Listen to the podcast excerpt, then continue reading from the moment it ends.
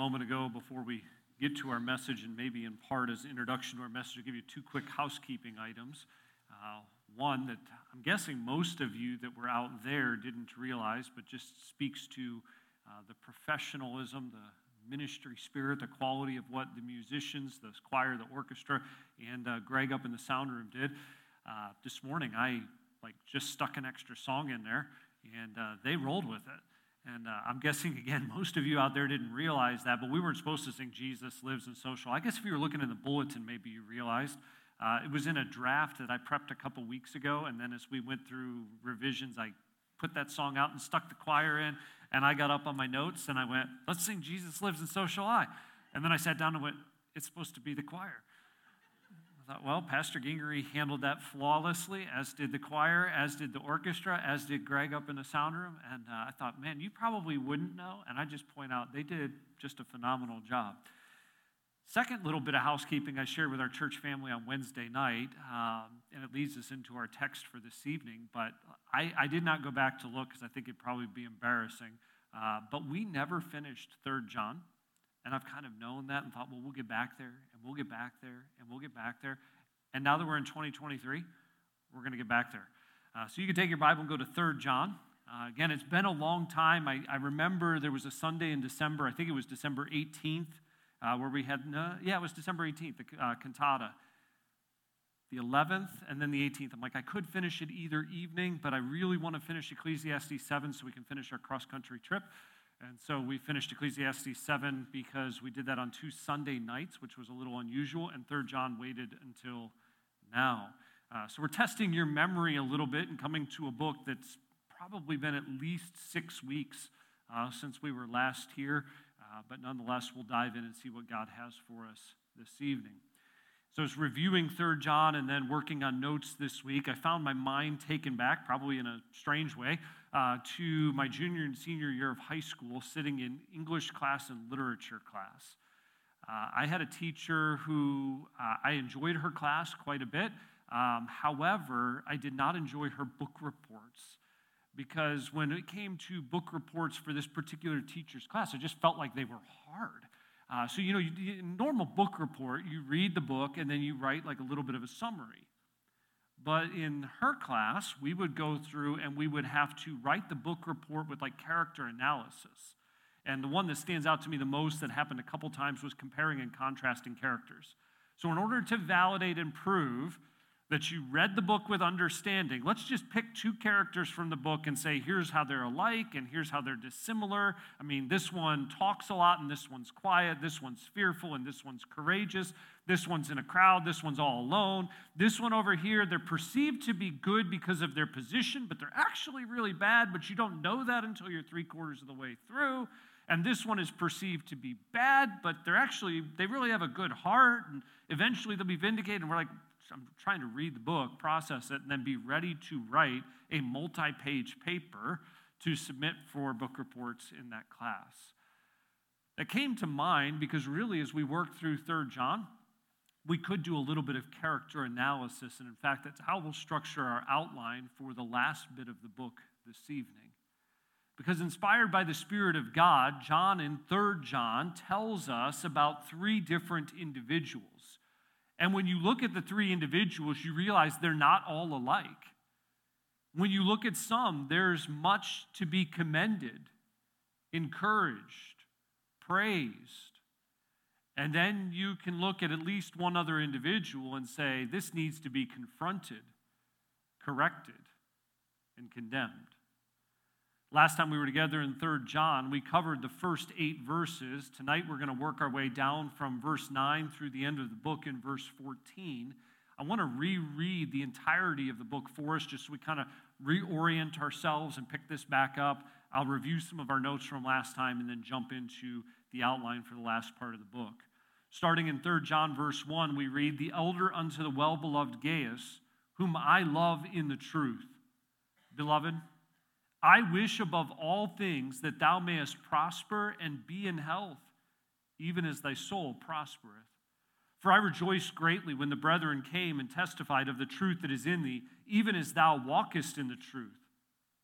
I have no greater joy than to hear that my children walk in truth. beloved, thou doest faithfully whatsoever thou doest to the brethren and to strangers, which have borne witness of thy charity before the church, whom if thou bring forward on their journey after a godly sort, thou shalt do well, because that for his name's sake they went forth, taking nothing of the Gentiles. We therefore ought to receive such, that we might be fellow helpers to the truth. I wrote unto the church, but Diotrephes, who loveth to have the preeminence among them, receiveth us not. Wherefore, if I come, I will remember his deeds which he doeth, prating against us with malicious words, and not content therewith. Neither doth he himself receive the brethren, and forbiddeth them that would, and casteth them out of the church. Beloved, follow not that which is evil, but that which is good. He that doeth good is of God, but he that doeth evil hath not seen God. Demetrius hath good report of all men, and of the truth itself. Yea, and we also bear record, and ye know that our record is true. I had many things to write, but I will not with ink and pen write unto thee. But I trust I shall shortly see thee, and we shall speak face to face. Peace be to thee. Our friends salute thee. Greet the friends my name. Again, as we read through the short book that's given to us here, this letter really, we're introduced to three individuals. Really, the primary focus is on two of them. First, we're introduced to Gaius, whom we talked about last time, and then we spend a good amount of time talking about another man named Diotrephes, finally, before getting to Demetrius at the end. And again, I'll just tell you up front right now if I mix Diotrephes and Demetrius up, just bear with me because I kept typing it in my notes and I'd hit the backspace and go, get that out of there. And I also realized, I think it was, I don't know if it was last week or the week before, that I said that I met my in laws in 2022, and everybody told me afterwards, yep, sorry about that. Um, the multitude of words, there wanteth not sin, right? Um, so if I get Demetrius and Diotrephes mixed up, just bear with me. Last time we were together, we talked uh, in Third John, we talked particularly about Gaius, and we looked at Gaius, realizing first a commendation of selfless service, where Paul writes to this man and says, There's much to praise you for, there's much to commend you for. Uh, and he notes as he does that a prayerful request for this man, Gaius, particularly there in verse 2. He says, Gaius, I know you're doing well spiritually, but I want you to do well generally or broadly, and ultimately, I want you to do well physically just the way that your soul is prospering. I want you to prosper in life, and I want your health to do the same as well. And while giving that prayerful request or Paul's desire for Gaius, he then also gives a joyful report and says, Gaius, here's what I know to be true about you. And if we summarize it just in two thoughts to kind of remind us and maybe challenge us once more, he says, Gaius, I know two things. One, you walk in truth. And two, you act in love. All you have to do is scan what we read in Scripture from there in verse 1 to multiple times in verse 3 and verse 4. Uh, the word truth shows up over and over and over again. To go, Gaius, you're doing right in that you are conducting your life in the truth. You, you've believed what is right, and now you're seeking to live what is right. You walk in truth. But it's not just some kind of dead belief system that's like, well, man, he is holding on to the right doctrine. He cares genuinely for people, he loves them. Particularly, the way that plays out in the text in his love is hospitably caring for people in need, particularly in their travels. He says, We know that when people come along who are in need of housing and lodging and food, that you support them. And in doing so, you are supporting the work of gospel ministry he tells Gaius. And so he's able to give this man a commendation for his selfless service because, yes, he's walking in truth, but he's acting in love. He's loving proactively and sacrificially and also lovingly and reli- or faithfully and reliably. He's like, I know that I can count on you. What uh, there in verse 5, you do faithfully whatsoever thou doest to the brethren. It's not like, well, you know, is Gaius going to show up this time? Um, he's like, I know. You're reliable in your love. John continues to say, and I, I, realize what you do there, end of verse 6 down through verse 8, involves advancing ministry. You're bringing them forward on their journey. It is serving the Lord. It's after a godly sort. We talked about it as a manner worthy of God. It's doing well, supporting their needs. Verse 7 they, they, for his name's sake, they, for God's sake, Christ's sake, went forth, taking nothing of the Gentiles, but you're helping them. And so the truth is advanced there in verse 8. They're fellow helpers of the truth.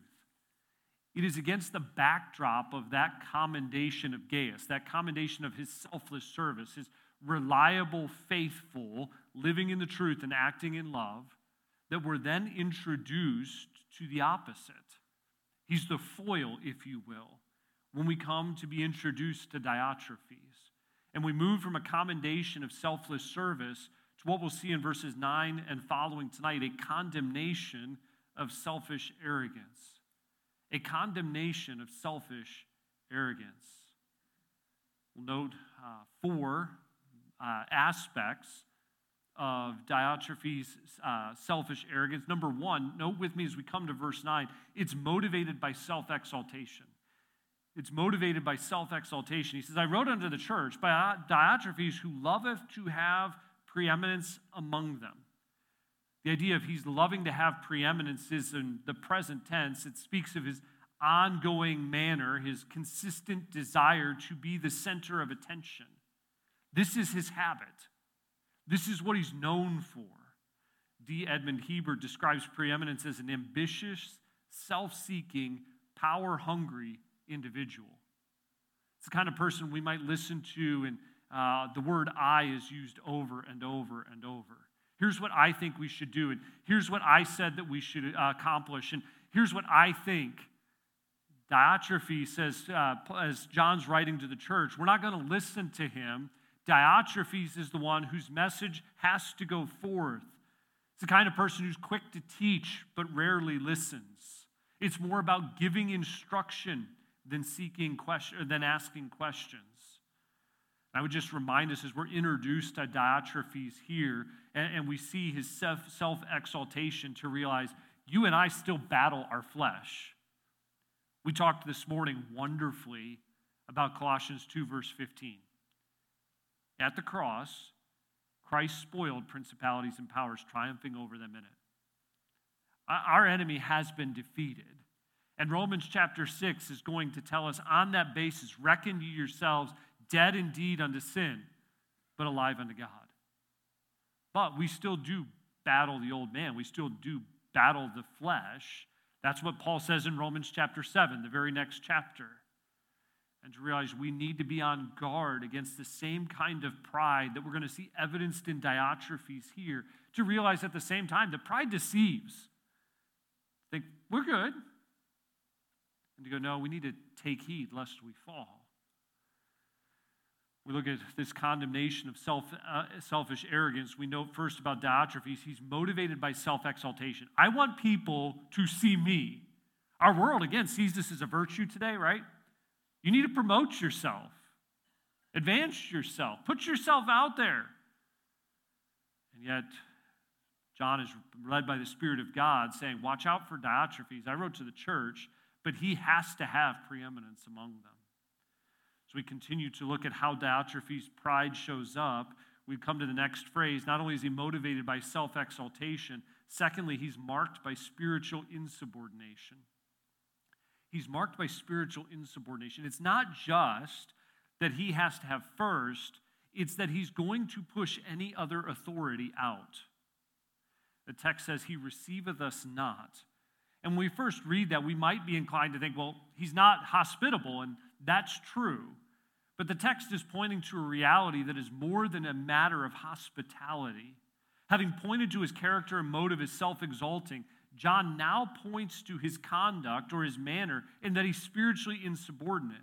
The words receiveth us not uh, point to the fact that he won't receive their message submissively.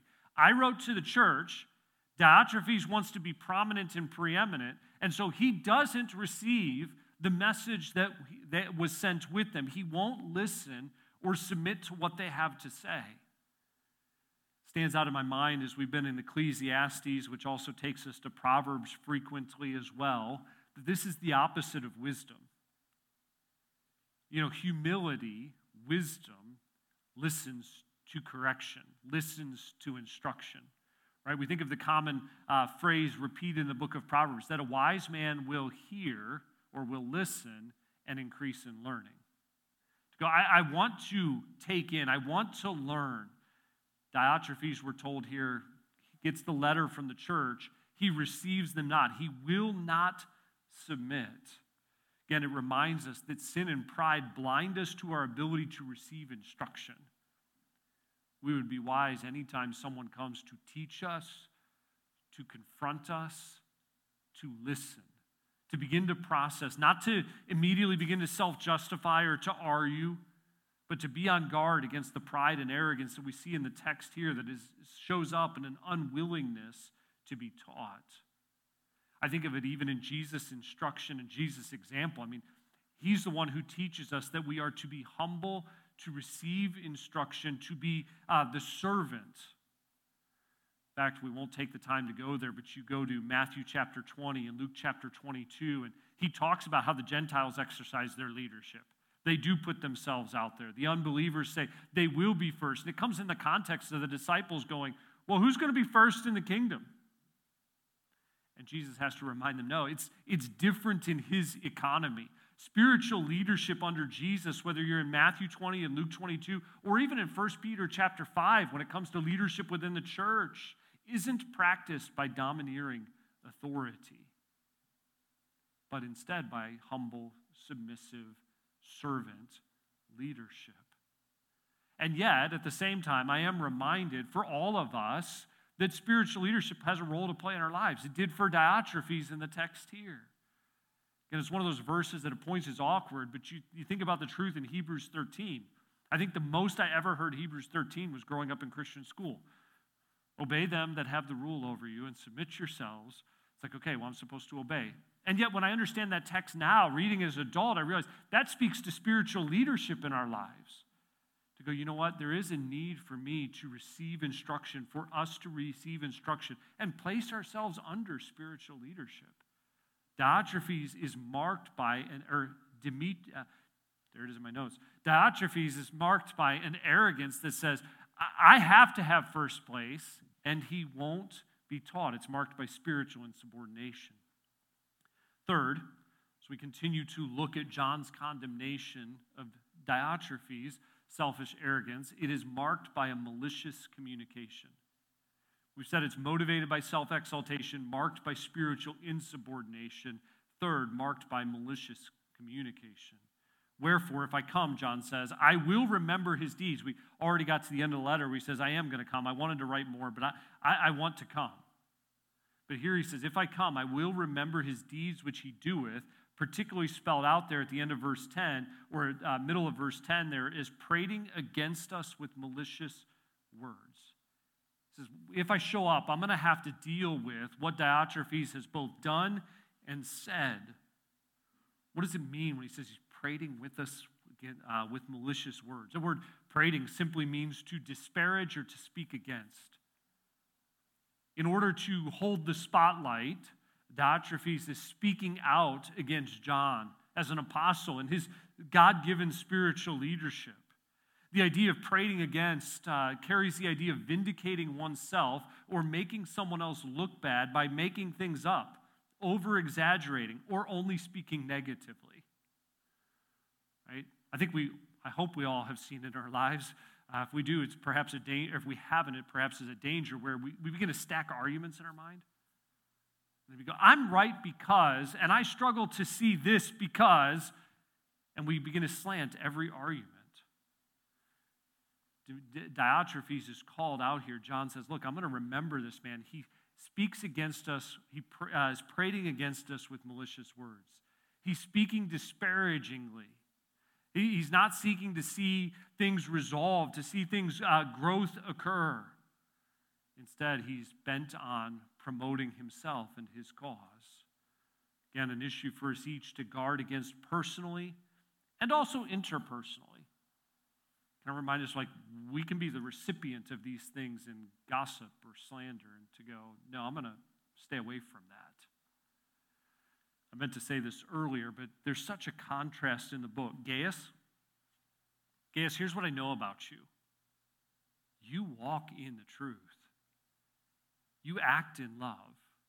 And then to come over here where we've just gotten into in verse 9 and to go, hey, here, here's Diotrephes. I would encourage us to go, so what does life look like for me? Could, could someone look and go, you know what? Um, you walk in the truth and you act in love. I know it's faithful, it's reliable. Or would it be easier to say, well, no, actually, um, you do tend to want to be the center of attention. You tend to use your words for self promotion and tearing others down. We continue looking at John's confrontation of Diotrephes' selfish arrogance, we said it was motivated by self exaltation, marked by spiritual or insubordination, marked by malicious communication. And then, fourth, we've already touched this a little bit already, but it's marked by inhospitable rejection marked by inhospitable rejection. He's not content therewith, neither doth he himself receive the brethren, and forbiddeth them that would, and casteth them out of the church. Whereas when we came to Gaius earlier, he said, Gaius receives them, and in doing so, he's a fellow helper of the truth. Continue to do that. I know that I can bank on you. Diotrephes' reputation is the opposite. He's going to reject. He's not going to support. He's not going to be a team player. He's not going to give any legitimacy or credence to John, his messenger, uh, or his messengers. At all costs, Diotrephes is the kind of person who's going to insist that you must see it my way. If you don't, you're removed from the church. Again, it's what bad spiritual leadership looks like. Diotrephes carries, sadly, that kind of influence. And John says, if I come, I'm going to have to deal with this. There's no opportunity for disagreement. So we walk through first this commendation, reminding ourselves here's who Gaius is a, man who selflessly serves. He walks in the truth, he acts in love. We're then introduced to kind of the counterpart, the opposite, to say, here's Diotrephes. Third and finally, we come to a contrast in commanded action. A contrast in commanded ex- action. It begins with a simple exhortation or a simple command in verse 11 Beloved, follow not that which is evil, but that which is good. He that doeth good is of God, but he that doeth evil hath not seen God. We've already made plenty of application along the way, but I would just note for us that what we see here is not just a matter of application or personal preference, it's a direct command. To go, you've had two examples set in front of you Gaius and Diotrephes. It says, Beloved, make sure you follow what's good. We've seen an example of someone who follows what's good, some, an example of someone who walks in the truth. And we've seen an example of someone who is self centered, who has to be preeminent, who is conducting himself in an evil way. It's an admonishment to us to not get caught up in pride and self promotion or corrupt communication, but instead to pursue what is good and what is right. So I was studying this week. I was reminded again that this is just typical John kind of language. It's been a long time since we were in First John. But you can go back to 1 John 1, into 1 John 2, into 1 John 3. We've seen it over and over. John is a very black and white, paint it very clearly kind of individual, right? He helps us go, this is right, this is wrong. He says it so clearly here. Don't follow evil, follow what is good, because what is good comes from God, right? And what is not good does not come it's that light darkness of 1 John chapter 1. It is that you are either loving or you are hating. like, whoa, whoa, whoa, whoa. Loving or hate? Like, isn't there like something kind of in the middle, like liking or not liking? And John's like, look, here's how it is. You either love or you don't, and you're either from God or you're not. Here, I mean, kind of message that isn't real popular in a day when he starts to walk through and say, Here's Gaius, here's Diotrephes. Now, beloved, make sure you're pursuing what is good. That's your command because that's from God. anything else that's not good does not come from God. It's not His. He has not seen God. John's bringing it to a kind of a decisive point of personal consideration to say, whose side are you on? Where do you fall? John then goes in a direction that's helpful, but perhaps a bit uncomfortable as well. He gives an example. You move from this simple exhortation to a spiritual example. Like, it's probably, we're probably thankful that John's not writing this letter to us about us because he just said, Beloved, pursue what is good, right? Follow what is good. So now he gives us this example and says, Demetrius hath good report of all men and of the truth itself. And yea, and we also bear record, and we know that our record is true. It's like you need another good example. Here it is. Look at the life of Demetrius. Demetrius is someone who is marked by what is good. In other words, his life has been impacted by God's grace. My mind this morning and just my own time with the Lord was taken the book of Titus to think about the idea of grace. Like Titus 2, remember the grace of God that uh, bringeth salvation hath appeared to all men, teaching us that denying ungodliness and worldliness, uh, we should live soberly and righteously in this present world. So God's grace has come up, and how does that grace show up in my life and yours? Text over and over in Titus says it shows up in doing good, in doing good. And here John is saying, pursue what is good, but here's an example of someone who has. Rather than living like Diotrephes is, look at Demetrius because he has this testimony. Again, it's a good challenge for us to consider for ourselves not so much because we want others to approve of us, but more so because we want to be uh, pleasing God, to go, God, I want to be known as someone who does what is good, what is right. He concludes in verses 13 and 14, we've already referenced, I have many things to write, but I will not with ink and pen write unto thee. I trust I shall see, shall shortly see thee, and we shall speak face to face. Peace be to thee. Our friends salute thee. Greet the friends by name. Even in his closing thoughts, John's words are marked by brotherly love. I didn't have us go back and track it in the early part that was kind of review, but if you remember with me, over and over, John addresses him as beloved. Beloved. Beloved. I think it's five times in the first couple verses where he just speaks with an affectionate care for Gaius and other believers. And now we come to the end, and he's, he's not um, leaving off the last little details. He's like, by the way, the, our friends, they're greeting you. Uh, they want you to know that. And so we want you to make sure that you go around and you greet others by name. I mean, we do similar things. I'm, you had that where it's like, hey, would you say hi to so and so for me? And uh, do you, do you remember to do that when you're asked? Like, hey, would, would you, next time you see someone, would you give them a hug for me? Would you shake your hand? Would, would you tell them I said hi? I'll admit my like success rate on that is kind of low. But here, under inspiration of God, that's where John's letter ends, reminding us of this relationship that is dear between believers, marked by hospitality, to go, look, I am wishing wellness to your being, peace to you. And the friends that are here, they greet you. And so make sure that you go around and greet everybody else by their name as well. We walk away from this very short book with just a couple very simple commands in it. But in the midst of those commands, we're given some characters, some examples that ought to help us reflect on our own lives. To look at a man like Gaius, who's commended for selfless service, walks in the truth, acts in love. Then to encounter a man like Diotrephes, who is absolutely concerned with promoting himself, advancing himself, rejecting any kind of authority over him, using his words to advance his cause because of his pride. To then just a very simple statement about an individual that we don't know a lot about.